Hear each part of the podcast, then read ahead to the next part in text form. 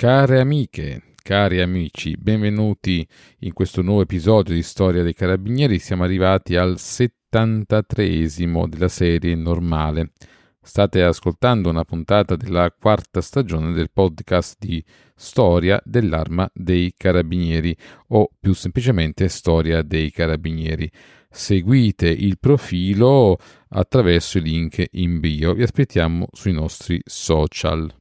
Storia dei Carabinieri è un progetto di comunicazione della storia delle vicende dei militari dell'Arma dei Carabinieri ideato e prodotto da Flavio Carbone. Quale fu il ruolo dei Carabinieri dalla difesa di Roma all'inizio di quell'ottobre 1943 e in particolare quale fu il ruolo dell'arma a Roma in una delle fasi più complicate della vita della capitale del regno Proviamo a parlarne purtroppo brevemente in questa puntata. Vi ricordo ancora che siamo all'episodio 73 della quarta stagione. Vai.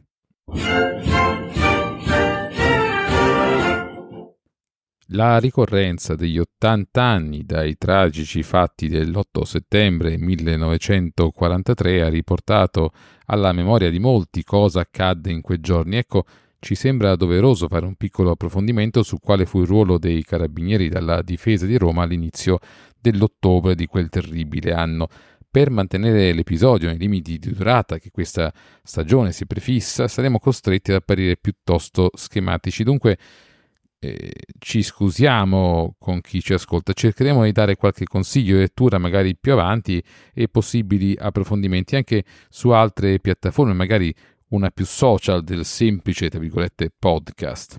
Possiamo partire dal 9 settembre, quando le unità tedesche in Italia si posizionano e cercano di conquistare i gangli vitali del nostro paese. Dico cercano perché in effetti ci riescono nonostante in alcune parti d'Italia reparti dell'esercito, il principale protagonista, combattano guidati dai loro ufficiali, mentre intorno tutto si liquefa come neve al sole. Nel frattempo i carabinieri, lo avevamo già ricordato in una puntata precedente, i carabinieri seguono le vicende dei reparti presso i quali prestano servizio di polizia militare se inseriti nelle unità delle forze armate o sono considerati o furono considerati grossomodo forza dell'ordine, quindi inizialmente l'occhio dei tedeschi era un occhio diverso, rivolto più allo sfruttamento di questa risorsa che contano di tenere alle proprie dipendenze. Ecco Roma, a Roma si combatte, in particolare si combatte nella zona sud della capitale tenuta dalla divisione granatieri di Sardegna sotto gli ordini del generale Solinas e, e questa divisione riesce a tenere testa nemici, ma eh, forse è quella che risponde meglio intorno alla capitale.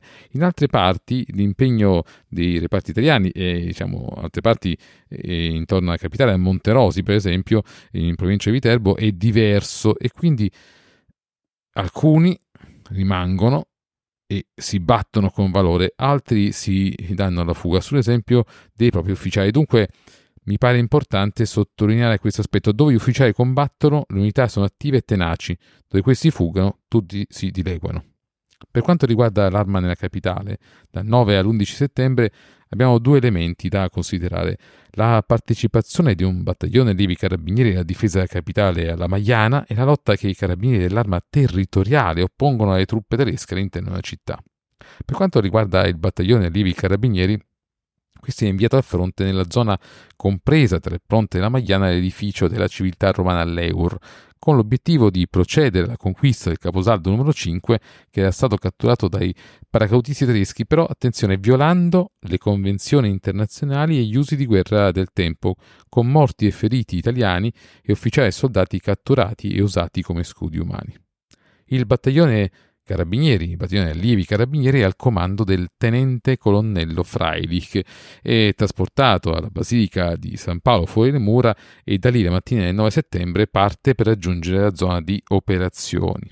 Lo scontro è duro e vi sono morti da tutte le parti, tuttavia l'esito è favorevole ai carabinieri e proprio proprio nelle ultime battute, quando ormai si è quasi giunti alla conquista del ponte della Magliana, cade il capitano Orlando De Tommaso, il comandante della quarta compagnia, quella che aveva l'onere maggiore sin dall'avvio delle operazioni, se vogliamo la compagnia di punta sulla quale si faceva affidamento per ottenere il risultato ambito. La morte del capitano rappresenta tuttavia una spinta incredibile per i carabinieri proprio di quella compagnia che raccolgono ancora le ultime forze. Con pochi balzi riescono a cacciare i tedeschi occupando la postazione e liberando alcuni soldati già catturati.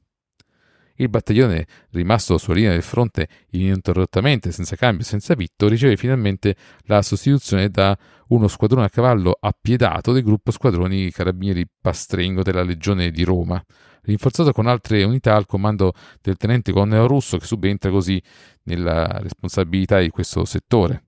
Lo squadrone rinforzato rimane sulla linea di combattimenti sino alla comunicazione di avvenuta tregua tra tedeschi e italiani che pone termine ai combattimenti e consente l'ingresso definitivo dei nazisti nella città sede della cristianità.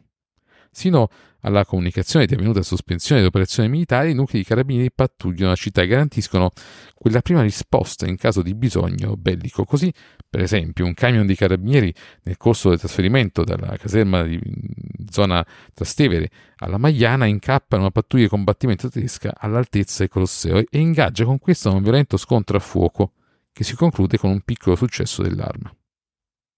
Resta parecchia confusione e non si capisce ancora cosa si debba fare.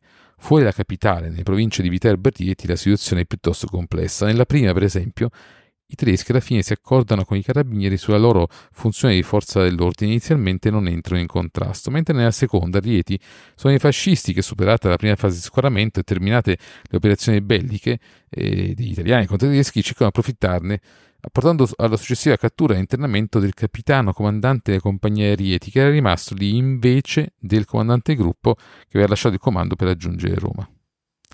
Anche nella capitale la situazione non è facile. Il comandante generale dichiara sciolto il comando generale, si dilegua in Abruzzo.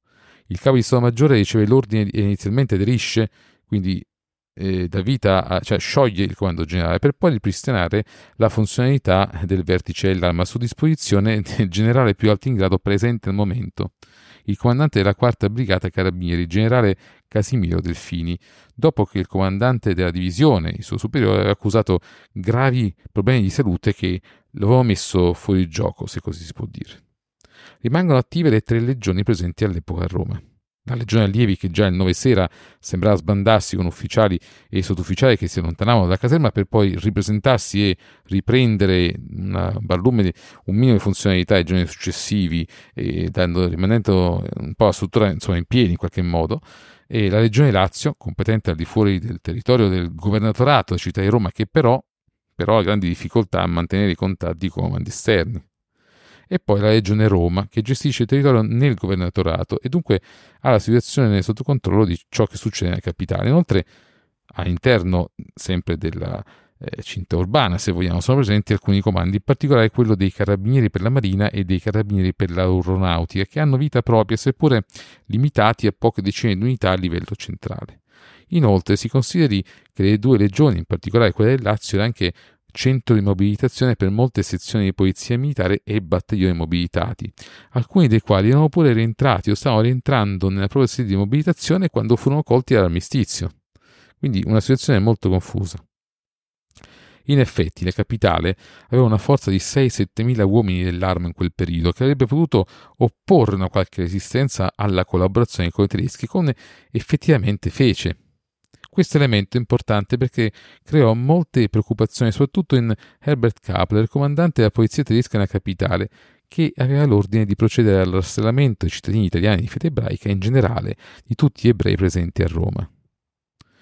Fu proprio Kapler a chiedere una direzione dei tempi per l'esecuzione di questa drammatica azione e poter eliminare prima i carabinieri a suo giudizio rei di non voler collaborare con i tedeschi. Ecco che lo stesso personaggio, con la piena collaborazione, in questo caso del ministro per la difesa nazionale della sedicente Repubblica Sociale Italiana, il maresciallo d'Italia Rodolfo Graziani, procedette alla cattura e al successivo internamento dei carabinieri di Roma. Anche questa vicenda è complessa e meriterebbe un ulteriore approfondimento in questo episodio non, non possiamo che accennare. In realtà, in realtà, e nonostante le rassicurazioni date dallo stesso Kapler, la cattura dei carabinieri si rivelò un evidente disastro che il comandante della polizia tedesca a Roma cercò di far passare in secondo piano. Si pensi che di quei 6-7 mila carabinieri presenti in capitale, alla fine ne furono catturati un numero non ben definito che oscilla tra i 1.500 e i 2.500, questi ultimi secondo lo stesso Kapler. Dunque ne erano sfuggiti approssimativamente 5.000, mantenendo sempre i numeri in equilibrio. Ecco, molti carabinieri ebbero la sorte di essere avvertiti in ritardo, altri giunsero ormai quando le cose erano già avvenute, altri furono avvisati dai cittadini che abitavano nei pressi di caserme e avevano notato dei movimenti strani un po' fuori dal comune, eh, proprio vicino alle stazioni, le tenenze, le compagnie, quando arrivò la PAI, la polizia dell'Africa italiana, che avrebbe dovuto sostituire i carabinieri occupando proprio le loro caserme. Dunque fu un grosso dramma che colpì le coscienze di tutti i militari dell'arma. Cosa fare in una situazione così precaria? Cosa fece questa massa di carabinieri? In realtà si diede la macchia, passando in clandestinità ed entrando a far parte di distinte bande partigiane.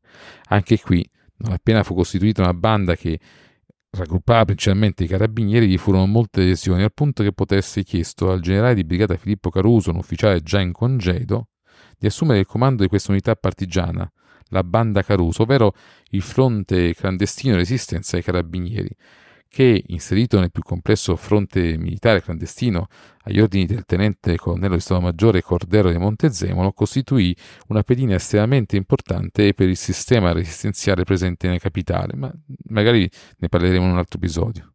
Nel frattempo, in quel periodo di circa un mese, quindi dal 9-10 settembre al 7 ottobre, in altre parti d'Italia si combatté. A me sembra importante citare l'episodio della stazione dei Carabinieri Reali Napoli Porto. I carabinieri di quel comando difesero inizialmente con unità di fanteria, poi da soli, il palazzo dei telefoni di Napoli che avrebbe garantito i collegamenti telefonici e telegrafici con il resto d'Italia. La sorpresa pensata dai tedeschi non ebbe effetto e nello scontro ebbero la peggio. Terminata questa prima fase di resistenza armata a Napoli e occupata la città militarmente tedeschi, questi catturarono i componenti della stazione che il 12 settembre successivo furono tutti trucidati insieme ai due civili a Teverola, una località in provincia di Caserta. Va detto che questo comportamento barbaro e ancora una volta in disprezzo delle norme e degli usi di guerra anche del periodo non riuscì a creare quel clima di paura con il quale i tedeschi intendevano esercitare il controllo del territorio italiano.